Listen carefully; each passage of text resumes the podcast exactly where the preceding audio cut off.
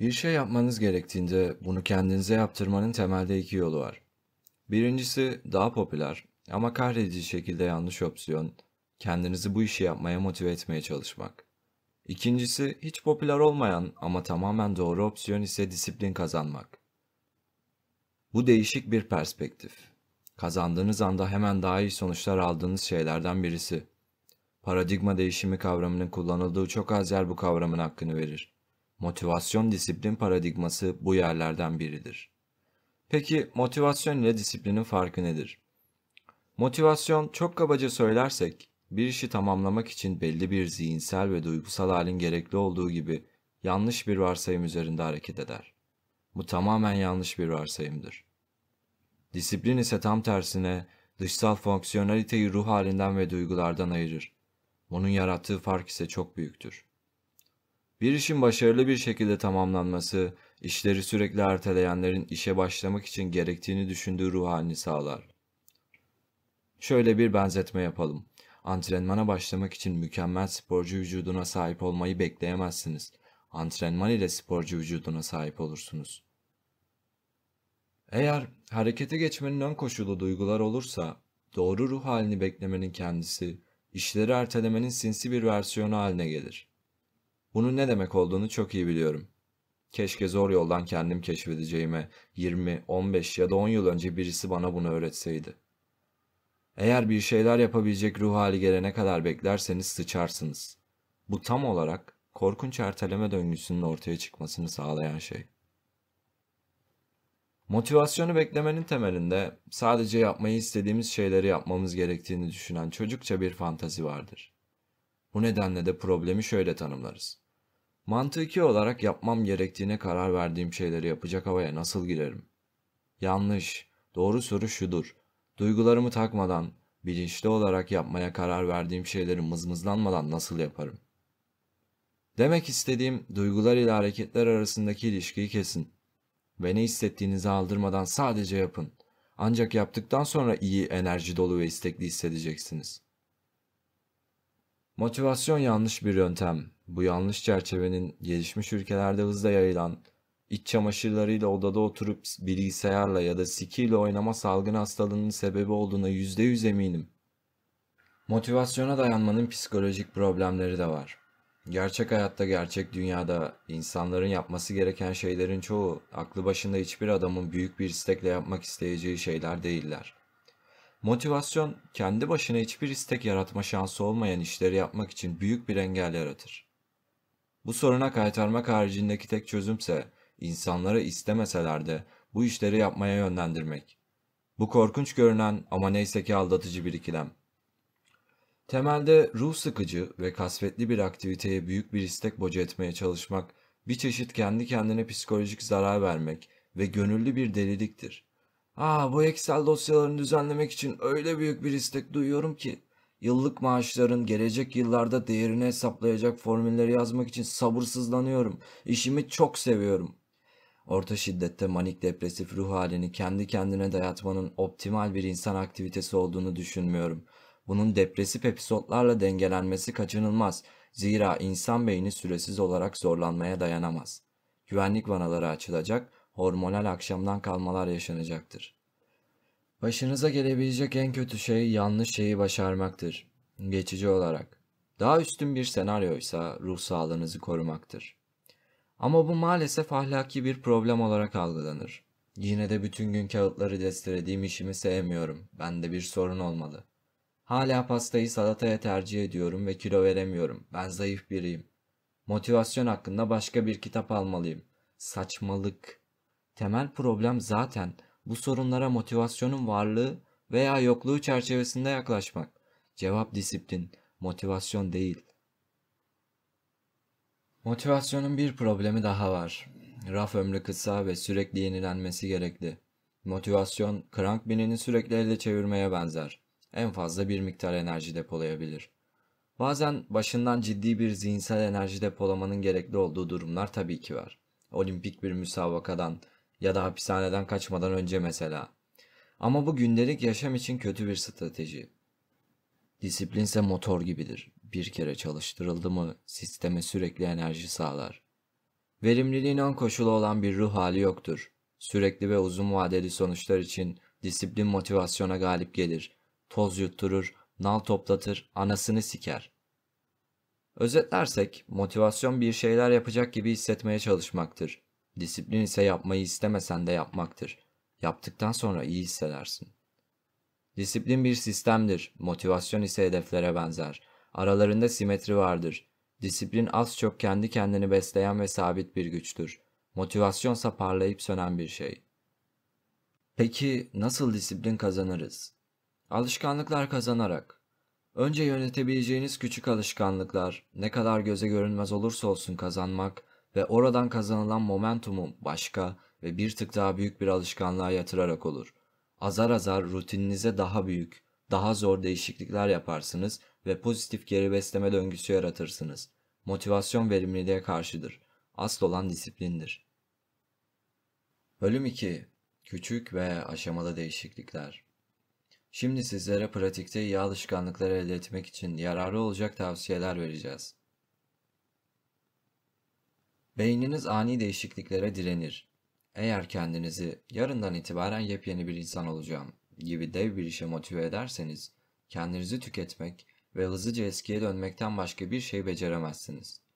Büyük ve ani değişiklikler işe yaramazlar. Yavaş ve istikrarlı değişiklikler işe yararlar. Bu disiplinin yoyo etkisidir. Konfor bölgenizin tam sınırına gitmelisiniz. Sürdürülebilir tek tutum bu. Küçük adımlarla ilerlerseniz bir sene içinde bambaşka biri olduğunuzu fark edeceksiniz. Ama dönüşümün ne zaman veya nasıl olduğunu tam olarak bilemeyeceksiniz. İşin sırrı küçük bir değişiklik yapmak ve beyninizin bunu yeni bas çizgisi olarak kabul etmesine izin vermektir. Bu bir sonraki adımı daha da kolaylaştıracaktır çünkü bas çizgisi az da olsa yükselmiştir. Bunu yeni değişiklik için tekrarlayın, sonra bir daha tekrarlayın. Şimdi söyleyeceğim şey size çok banal gelebilir. Ama öyle değil. Büyük şeyler küçük şeylerden meydana gelirler. Israrla yaptığınız ve her gün takip ettiğiniz küçük değişiklikler şaşırtıcı derecede büyük sonuçlar doğururlar. Her gün merdivenleri kullanın. Belki günde 5-10 kalori yakarsınız ama bir yılda bu rakam büyük bir pizza kalorisine denktir. Evde küçük toparlamalar yapmaya günde 2 dakika ayırırsanız bir ay içinde evinizin ne kadar değerli toplu olduğuna şaşırırsınız. Küçük ama istikrarlı şeyler. Merdivenleri kullanın. Beyniniz ani değişikliklere direnir ama aşamalı değişiklikler bu direnci bypass ederler. Bu da bizi bir sonraki noktaya getiriyor. Kademe prensibi. Büyük değişiklikleri daha küçük ve aşamalı, yönetilebilir adımlara bölerek gerçekleştirebilirsiniz. İşin sırrı beyninizdeki değişim karşıtı trole büyük bir değişim geçirmekte olduğunuzu fark ettirmemenizdir. Direnç, değişimin büyüklüğüyle katlanarak artar. Aralarındaki ilişki doğru orantılı değildir. Bu prensip hayatın birçok alanında işe yarar. Örneğin casus edinmek. Öylece adaya gidip, Bayım merhaba, kendi ülkenize ihanet etmek üzere yabancı bir devlet için çalışmak ister misiniz? diyerek olmaz. Zararsız ve savunulabilir bir dizi adımla, yemekler, küçük hediyeler ve çok hassas olmayan bilgi istemelerle olay sonunda büyük bir ihanete doğru gider. Porno sektöründe de sokaktan çevirdiğin kıza gidip 5 tane siyahi vücut geliştiriciyle anal seks yapacak mısın diye sormazlar. Olay oldukça hoş ve yarı çıplak fotoğraflarla başlar ve daha sonra yarı hoş ve çıplak fotoğraflara gider ve sonra anladınız siz. Bunlar sinsi şeyler. Kaynayan sudaki kurbağa zihin egzersizini bilirsiniz. Hurafe gibi dursa da söylendiğine göre bir kurbağanın içinde bulunduğu tencereye kaynar su dökerseniz kurbağa tencereden sıçrayarak kaçar. Ama soğuk su dökseniz ve yavaşça kaynatsanız kurbağa tencerede kalır ve haşlanarak can verir.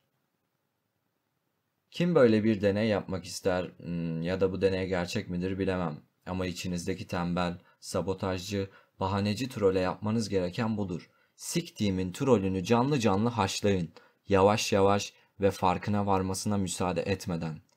Biz bu mekanizmayı iyi bir amaç için kullanmak istiyoruz. Daha fazla spor mu yapmak istiyorsun? Yürü. Yediğine içtiğine dikkat mi etmek istiyorsun? Önce sadece bir tane en kötü şeyi hayatından çıkar. Tatlı veya şeker muhtemelen. Sigarayı bırakmak mı istiyorsun? Günün o son sigarasını al, kırıp üstüne sifonu çek. Bu da bizi bir sonraki konumuza getiriyor. İstisnaların planlı yönetimi. Kötü alışkanlıklarınızı yönetmenin en iyi yolu onları kabul edip çizelgelemektir. Kötü alışkanlıklarınızın yok olmasını dileyemezsiniz. Fakat onları kontrol edebilir ve onları planlarınıza katarak ataletlerini yönlendirebilirsiniz. Bu judo metodudur. Burada anahtar zamanlamayı ve dozajı kontrol edebilmektir. Diyet mi yapıyorsunuz? Diyet yapmadığınız günler planlayın. Hayatınızın değerli saatlerini Facebook'ta heba mı ediyorsunuz? Tamam artık Facebook yok. Yanlış. Arkadaşlarla iletişimi devam ettirmek için her akşam sadece 20 dakika Facebook doğru yöntem.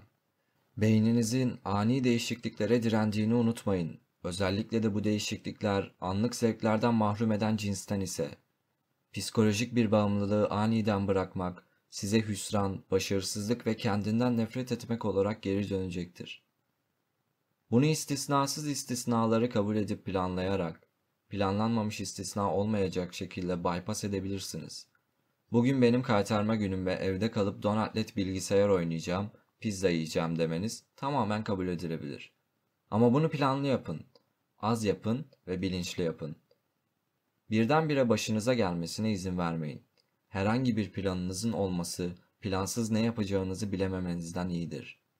Paradoks şu ki, hoş gördüğünüz kaytarmalar zevkli bile değiller. Suçluluk ve değersizlik hissetmenize neden olurlar. Ama bilinçli ve planlı yaptığınız kaytarmalar rahatlatıcı ve zevklidir. Pijamalar, dondurma, sevdiğiniz dizinin bölümlerini arka arkaya izlemek için de günler olacak. Ama bunun başınıza plansız gelmesine izin vermeyin. Bir başka güçlü ile de şu. Kendiniz için iyi bir şey yapmanızı engel olan dirençleri engellemek için doğru yönde ama daha az dirence neden olacak itelemeler yapın. Açıklayayım. Burada amaç trolü harekete geçirmeden doğru yönde ve beyinde direnç oluşturmayacak şekilde sembolik adımlar atmaktır. Bu konsepti Scott Adams'tan öğrendim. Eğer spor yapacak havada değilseniz ama yapmanız gerekliyse spor kıyafetlerini giyin. Bu kolay değil mi? Bu beyninizin vites değiştirmesi ve kendinizi spor yaparken bulmanız için yeterli olacaktır. Amaçladığınız değişim yönünde küçük ve sembolik adımlar atın. Bu tür itelemeler ve hatırlatmalar konusunda Don Early'nin çalışmalarını tavsiye ederim. Eğer spor salonu şortu ve gıda alacaksanız tam bu sırada alın. Böylece sağlıklı seçim yapmaya öncelik vermiş olursunuz. Bunun çalışmasının iki nedeni var. İteleme öncelendirmesi ve tutarlılık ihtiyacı. Beyninizi daha yeni spor malzemeleri aldım. Ben sağlıklı tercihler yapan bir insanım. Bu nedenle abur cubur reyonuna girmemeliyim şeklinde kandırmış oluyorsunuz. Tutarlılık işe yarar zira tutarsızlık egonun bütünlüğünü tehdit eder. Geçmiş tercihlerimiz bizim kimliğimizi oluşturur ve biz bunu muhafaza etmek isteriz. Siz burada resmen kendi bütünlüğünüz için sağlıklı tercihler yapıyorsunuz. Ego savunması sizin için çalışıyor. Bir daha tekrar etmeme izin verin. Tutarlılık, benlik algınızın hayatta kalması için gereklidir. Bunu basit, küçük, akıllıca ve direnç yaratmayan şeyler yaparken kullanabilirsiniz ve kendinizi yararlı bir yöne kilitleyebilirsiniz. Bu hayat yönetiminin nükleer silah deposudur. Akıllıca kullanın.